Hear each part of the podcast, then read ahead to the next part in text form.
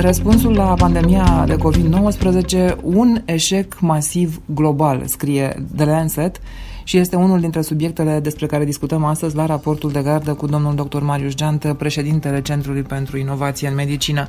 Uh, sună destul de grav și așa, ca o sentință. Sună grav și o spune Lancet Commission. Trebuie să spunem că în jurul celebre publicații Lancet, de-a lungul timpului s-au creat uh, aceste, să le numim comisii în limba română, grupuri uh, de, de experți care pe anumite teme vin cu puncte de vedere la anumite intervale de timp și se uită um, la un cadru mai larg, nu doar științific, și se uită prin prisma politicilor, prin prisma implementării.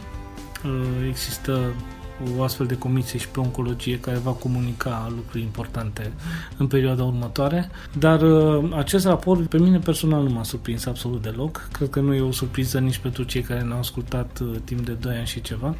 Vorbind despre acest eșec la scară globală, cumva un eșec pe care folosind alți termeni, l-am uh, definit încă de la început, vorbind despre faptul că nu-i firesc după 100 de ani să aplicăm aceleași modalități de a lupta împotriva pandemiei, dar uh, ceea ce cred că trebuie reținut din, uh, din acest raport este cumva îngrijorarea că, din păcate, sunt puține lecții învățate care ar putea să ne facă să acționăm într-un mod diferit data viitoare. Și mai e un lucru, pandemia a venit în uh, momentul de maximă dezvoltare sau de implementare a globalizării sub toate aspectele. Și atunci uh, e cu atât mai interesant să vezi uh, modalitățile în care statele, continentele au intervenit în pandemie pentru că te-ai fi așteptat ca promovând globalizarea ca fenomen economic, social, un mod de viață politic de asemenea, să poți să răspunzi și la uh, amenințări, inclusiv amenințări de, de acest fel, tot într-o manieră care să țină de, de globalizare, cu atât mai mult cu cât în momentul în care vorbim despre pandemie, vorbim despre o amenințare la adresa sănătății publice oriunde pe glob.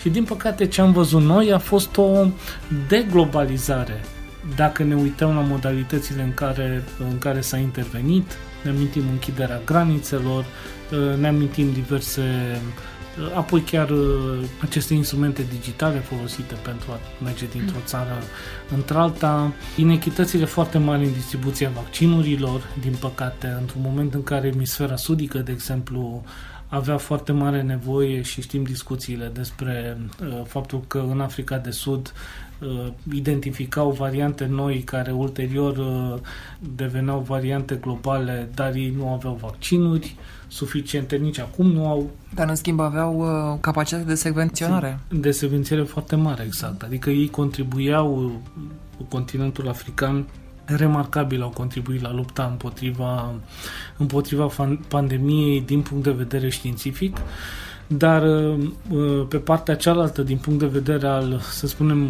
guvernanței, nu au primit același tip de răspuns. E și acel, acea situație în care uh, erau, au fost interzise uh, zborurile nu?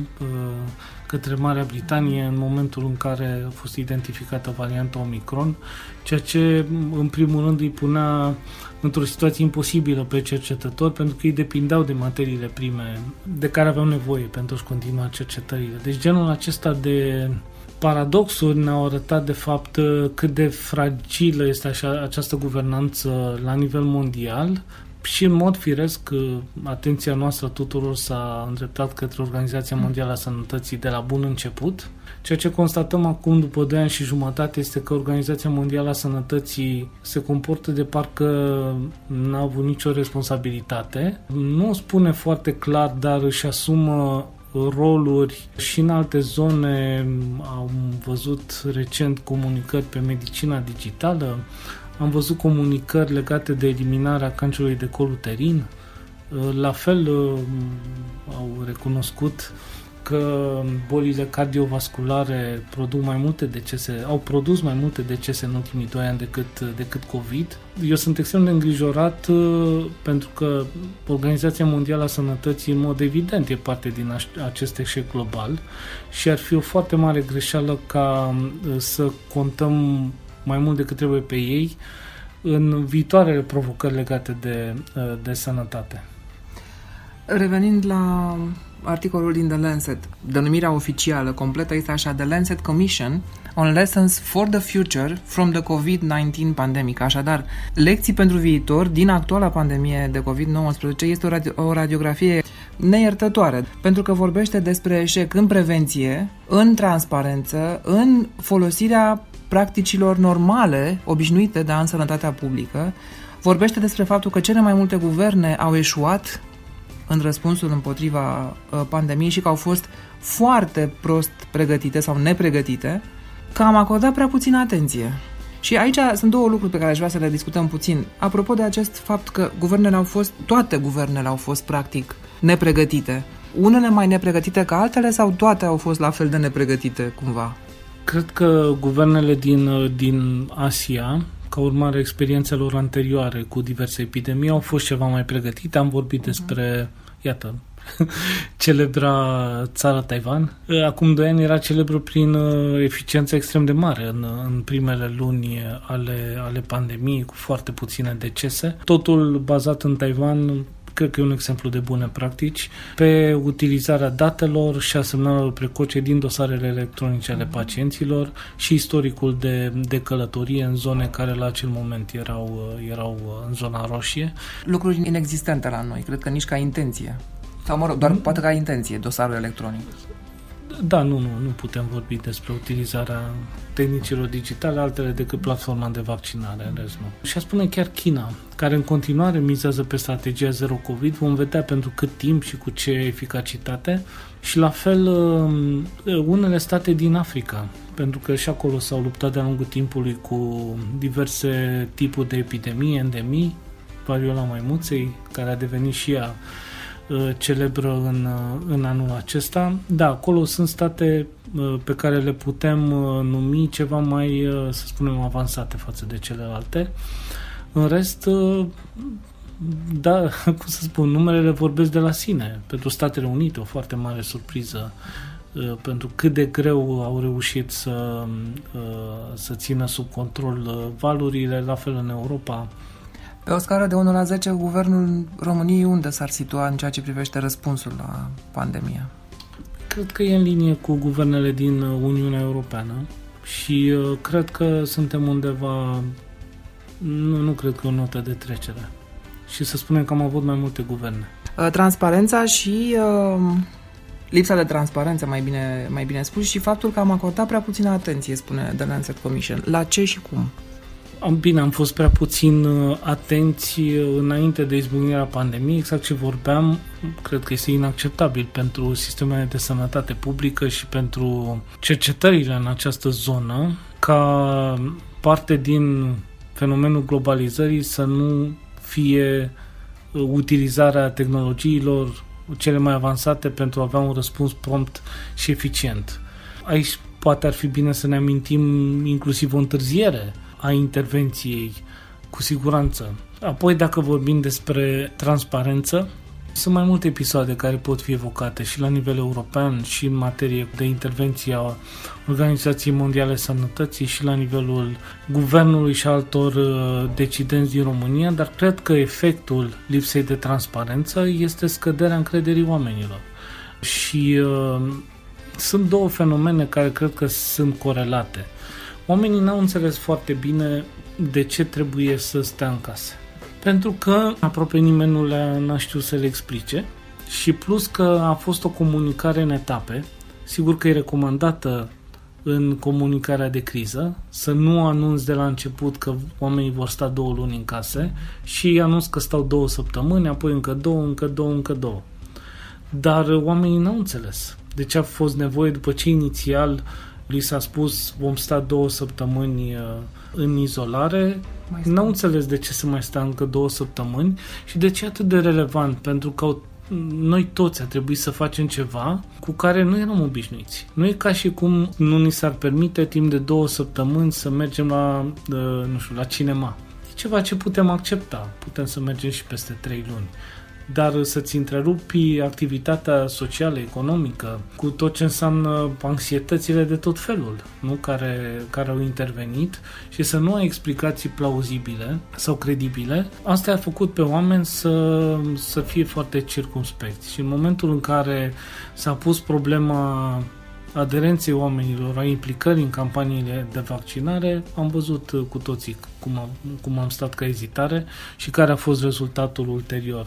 Deci, din păcate, iarăși, uh, noi uh, operăm cu niște concepte mari, globalizare, nu? Democrație, care înseamnă puterea poporului, vorbim despre democrație participativă, toate acestea sunt elemente care țin de organizarea socială, politică, economică, de modul nostru de viață aici în România, în Europa și în general în societățile uh, occidentale. Ori modul în care s-a intervenit a fost complet împotriva acestor valori și cu siguranță fiecare dintre noi poate să accepte pentru o perioadă renunțarea la un lucru sau altul, dar cu condiția să știi de ce faci asta și să știi pentru, pentru cât timp. De aceea sunt cumva extrem de, de îngrijorat și mă tem că efectele pandemiei, cu tot ceea ce a însemnat și înseamnă, să nu existe efectul acesta de contagiune dincolo de zona strict medicală și să influențeze și alte zone ale, ale societății și chiar modul nostru de, de viață. Aici este o eroare foarte mare Oamenii, și aici vorbesc despre România, din păcate, de prea multe ori au fost uh, seduși și abandonați. Și atunci e greu în momentul în care nu uh, îi implici pe oameni în decizie, nu îi faci parteneri, uh, nu le dai credit. În momentul respectiv e greu să ai performanțe ca stat. Pentru că s-a pornit de la o idee greșită, eu am exprimat în alte contexte de Uh, s-a pornit de la ideea greșită că toți oamenii cărora li se adresează, da, autoritățile, nu au capacitatea de a înțelege. Ori, uh, de fapt, lucrurile nu stau așa. Iar oamenii care au capacitate de înțelegere, de înțelegere suficient uh, de mare, în momentul în care ar fi fost tratați egal, ei deveneau mesagerii tăi secunzi fără ca tu să le ceri asta, fără ca tu să-i plătești, fără ca tu să le uh, oferi diverse beneficii după aceea. Dar, uh, iarăși, asta presupune o înțelegere, cred, ceva mai profundă a mecanismelor din societate, nu? Articolul uh, întreg este pe raportul de gardă, este și un infografic extrem de sugestiv în acest articol apărut în The Lancet. Raportul de Lancet uh, Commission referitor la pandemia de COVID-19. Ce facem cu concluziile astea și cu radiografia asta? Acum se discută despre un uh, document. Îi spun document, inițial i s-a spus un tratat pentru pandemii, dar uh, termenul tratat nu este acceptat de legiuitorii din mai multe state, inclusiv din Statele Unite. Are altă și, desigur, subiectul a fost blocat pentru câteva luni, din acest motiv care țin de, de semantică probabil și asta e o lecție învățată. Nu-mi dau seama cum ne poate ajuta un, uh, un tratat, pentru că, iar să ne amintim și am mai vorbit despre asta, Organizația Mondială a Sănătății Regiunea Europa a solicitat țărilor să-și actualizeze planurile de intervenție pentru pandemii. Exact. Numai departe, care au existat deci înainte de pandemie. Exact, numai departe de anul 2018 sau 2019, sper mm-hmm. să nu greșesc, oricum aproape de începutul pandemiei și spuneam că au fost puține țări, sunt 53 în toată regiunea, cred că erau 13 care aveau planuri, din care mai puțin de 5 actualizate și niciunul dintre planuri nu, nu făcea referire la noi tehnologii care ar putea să fie folosite.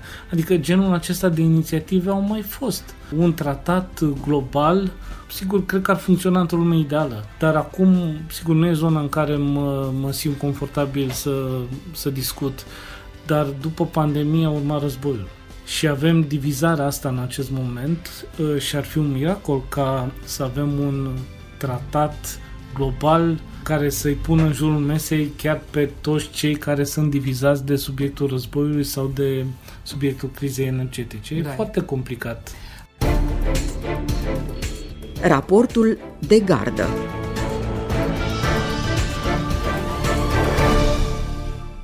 Primele date de la ESMO 2022, adică Congresul European de Oncologie Medicală, despre testul galerii, despre care s-a scris, se vorbește foarte mult, pentru că ea te poate identifica peste 50 de tipuri de cancer în stadii incipiente și nu numai faptul că le identifică e important, dar și faptul că stadiile sunt incipiente, pentru că știm că atunci când depistezi ceva în stadiu incipient, ai mult, mult mai multe șanse de reușită. Așteptăm uh, mai multe date anul viitor, uh, date dintr-un studiu foarte amplu, uh, peste 100.000 de persoane din Marea Britanie. Acest studiu cred că ne va, ne va da o imagine și mai clară. Dar acest studiu, care la rândul lui include peste 6.000 de persoane, cred că ne dă niște, niște indicii uh, despre cum acest domeniu al uh, depistării precoce și al prevenției cancerului ar putea să fie transformate prin utilizarea pe de o parte a genomicii și pe de altă parte a inteligenței artificiale. Să spunem că acest test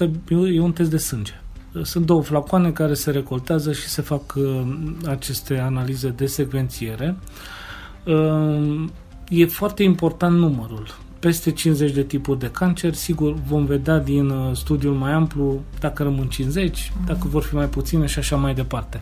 Oricum, există posibilitatea de a identifica mult mai mult decât trei tipuri de cancer pentru care noi avem dovezi acum și facem programe de screening în cel mai bun caz, și anume cancerul de col uterin, colorectal și sân. Deci doar pentru ele avem dovezi. Diferența între 3 și 50 este uriașă. Pe de altă parte, programele de screening Uh, de acum nu sunt în măsură să identifice foarte precoce formele de cancer. Trebuie să apară niște modificări uh, și stadiul, uh, sigur, poate fi incipient, dar nu poate fi chiar în stadiu înainte de dezvoltare, de exemplu. Testul despre care vorbim, dar mai sunt și altele dezvoltate pe același principiu, de fapt indică un semnal. El nu e un test diagnostic Diagnosticul e confirmat ulterior prin uh, mijloacele pe care le știm, dar trage acest semnal de alarmă că s-ar putea persoana respectivă, complet asimptomatică, să aibă o anumită formă de cancer. Inteligența artificială intervine în identificarea organului, în care există posibilitatea, suspiciunea da, de a se fi dezvoltat deja un anumit tip de cancer. Asta este remarcabil, pentru că, de fapt, uh, dezvoltarea unor programe de screening pentru alte localizări este foarte mult dependentă de capacitatea de a ajunge imagistic sau prin alte metode la organul respectiv prin prisma unui program de screening care se adresează oamenilor sănătoși. Nu discutăm despre diagnostic care poate să presupună metode evident invazive, uh, biopsie și așa mai departe. Deci aici este remarcabil că putem, în urma unor astfel de teste, să avem semnale precoce Uh, pentru mult mai multe tipuri uh, de cancer decât în acest moment. Și extrem de important este că aceste semnale precoce pot să fie pentru tipul de cancer hepatic, de exemplu, sau pancreatic sau uterin, care absolut rarisim sunt depistate în stadii incipiente. De ce? Pentru că localizarea pancreasului este foarte profundă în, în abdomen, simptomatologia apare foarte, foarte târziu și atunci este, este foarte, foarte greu. Mai este un mesaj important și anume că poziționarea unui astfel de test este în complementaritate cu modalitățile de screening de acum și, a spune eu, și cu noi modalități de diagnostic. Bun, da, între cancerul de col uterin și cancerul pancreatic, de cum spuneți, sigur că există o diferență de localizare, poate și de semnalizare sau există niște semnale comune ale cancerelor pe care inteligența artificială le va detecta. Pentru că altfel trebuie să se uite, adică ar trebui să-i, să-i spunem unde să se uite, nu? Da, sunt două tipuri de semnale, de fapt, pe care le cuplează inteligența artificială. E un semnal legat de dezvoltarea celulelor tumorale. Semnal care e același la toate tipurile de cancer? Nu, e diferit. Dar uh, principiul în sine ah. uh, e, e același și al doilea semnal este cel legat de specificitatea celulei uh, respectiv a țesutului din care provine. Evident, depistarea se face comparativ cu situația normală, nu? Sigur, noi știm că apariția cancerului presupune modificări la nivelul ADN-ului și da, evidențierea celor modificări prin comparație cu materialul genetic, să spunem, normal al persoanei, care și el se găsește în, în sângele colectat, aceasta este modalitatea prin care testul de fapt face, face diferența. Dar încă o dată spun, vorbim despre semnale precoce, nu vorbim despre faptul că acest test e un test diagnostic. E foarte important de, de spus acest lucru. Da, dar te poate trimite la o investigație mai amănunțită ca să capeți eventual un diagnostic. Sigur și încă un lucru important, vorbim despre persoane care au vârsta mai mare de 50 de ani, uh, iarăși e important de spus, uh, și vorbim despre o rată mică de uh, fals pozitivitate a testului, sub 1%, ceea ce e remarcabil, și rate foarte bune de specificitate și așa mai departe. Cumva cred că domeniul acesta al al screeningului, sigur că luna aceasta o să avem uh, o actualizare a recomandărilor de screening venind de la Comisia Europeană. Consiliul se va pronunța probabil în decembrie și probabil vom avea 5 tipuri de cancer pentru care uh, se va face screening începând uh, cu luna, cu luna decembrie, conform datelor care s-au acumulat până acum. Trebuie să spunem că actualele recomandări sunt din anul 2003, mm. de aproape 20 de ani. Cred că nu vom aștepta mai mult de 2 ani de zile pentru a face pasul următor prin includerea unor soluții de acest tip, alături și de alte tipuri de, de date. Noi aici vorbim despre un test de sânge care folosește informația uh, genetică genomică a persoanei respective și uh, identifică un semnal precoce, dar mai sunt semnale de, de mediu, semnale care țin de mediul social al persoanei în care, mediul în care trăiește. Pot să fie și, și alte date înalt sugestive pentru un risc ridicat de cancer și aici sunt, uh, iarăși facem referire la ce am învățat din COVID, în uh, Paris, de exemplu, au identificat strict pe baza datelor de mediu și datelor sociologice, dar socioeconomice dintr-un anumit teritoriu, riscul persoanelor de a se infecta cu SARS-CoV-2. Cred că genul acesta de utilizarea datelor uh, va începe să fie folosit și în prevenția și în screeningul cancerului. Detaliile pe raportul de gardă despre testul uh, galerii mult, mult pe larg. Și mai avem uh, o știre pe care o comentăm, tot legat de Congresul Societății Europene de Oncologie Medicală, ESMO 2022, care, așa cum scrie și raportul de gardă, răspunde la o întrebare simplu de formulat, citez, dar care de fapt implică o complexitate biologică impresionantă. De ce apare cancerul pulmonar la nefumători? De atâtea ori, în momentul în care vorbeam despre cancerul pulmonar, spuneam că 9 din 10 pacienți sunt fumători. Echipa din Marea Britanie s-a uitat la al 10 și a încercat să-și explice ce se întâmplă um, cu, cu persoana respectivă. Și sigur, în urma unor, unor analize aprofundate, ceea ce ei au constatat um, a fost cumva șocant. Și anume că la persoanele respective uh, existau anumite mutații pe care le întâlnim în cancerul pulmonar al fumătorilor, dar care mutații aveau nevoie de un activator pentru a declanșa cancerul exact. Iar acel sau acei declanșatori sunt de fapt diversi poluanți atmosferici. Și aici vine de fapt răspunsul la întrebare că foarte probabil poluanții atmosferici cu anumite caracteristici sunt cei care determină sau sunt implicați în apariția formelor de cancer care nu sunt asociați cu fumatul, dar probabil și în apariția unor, sau e un efect cumulat împreună cu, cu fumatul. Este o constatare extrem de importantă pentru că vine pe o zonă care e cumva diferită de zona fumatului. Și o să explic imediat de ce. Pentru a combate cancerele produse de fumat, intervii asupra agentului cauzator. Nu încerci să convingi persoana respectivă să nu fumeze, aici uh-huh. nu sta de intervenții. Dar e mai greu să convingi o persoană să se mute dintr-un oraș în condițiile în care persoana respectivă este sănătoasă, nu are simptome. Deși știi că aerul e poluat în orașul ăla. Deși știi că aerul e poluat și mai știi și care acele mutații silențioase, dar care nu pun probleme uh-huh. la momentul respectiv. Și atunci întrebarea este cu ce ne ajută pe noi că echipa din Marea Britanie a descoperit uh, acești poluanți atmosferici ca fiind implicați în acel al 10-lea, unul din 10 tipuri de cancer pulmonar. Asta deschide o cale foarte interesantă pentru ceea ce s-ar putea numi în perioada următoare prevenția moleculară. Mecanismul prin care poluarea, de fapt, se cuplează cu uh, aceste mutații genetice ține de inflamație.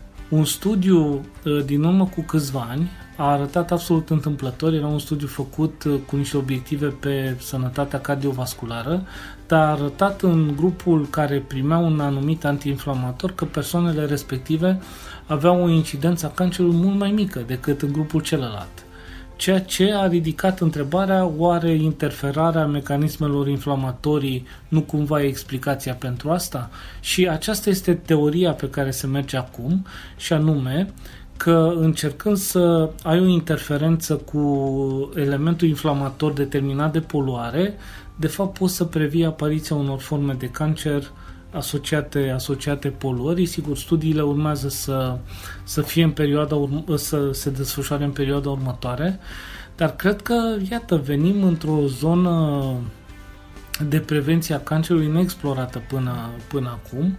De fapt, în cancerul la sân, uh, Uh, e descrisă utilizarea unor molecule pentru a scădea riscul în anumite situații, dar uh, asta este o direcție remarcabilă și este o direcție care pune împreună, de fapt, uh, cred pentru prima dată, mecanismele pe care noi le știam și anume, și am vorbit despre ele și astăzi, alterarea ADN-ului ca o condiție pentru apariția cancerului, dar iată că nu este suficientă. E nevoie și de aspectul acesta inflamator care să producă efectul apariției cancerului pulmonar. Da, e interesant că totuși cancerul pulmonar se știa că nu e cauzat doar de fumat. Adică se știa că și poluarea aerului duce la cancer pulmonar.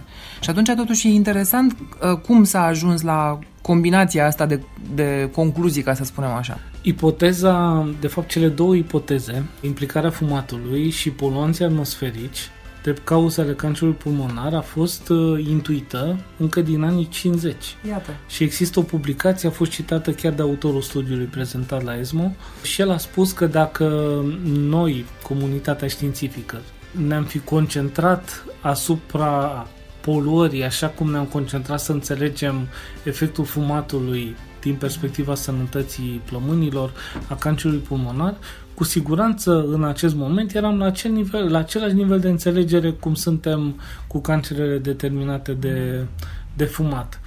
Uh, de ce nu s-a întâmplat acest lucru? Probabil e tot o chestiune de, de prioritizarea finanțării și prioritizarea cercetărilor și prin prisma asta cred că discuțiile din ultimii ani în legătură cu schimbările climatice, cu combaterea poluării, cred că, că au ajutat de altfel și ei spuneau că genul acesta de cercetări finanțate cu bani publici au fost posibile sau cumva facilitate tocmai de, să spunem, interesul acesta de a înțelege relația de cauzalitate între mediu și sănătate.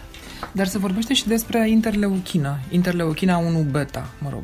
Ce este și ce rol are de fapt? Este molecula care e implicată în uh, efectul acesta inflamator, proinflamator, molecula care face legăturile și cea pe, ă, interferată de medicamentul pe care, pe care îl spuneam.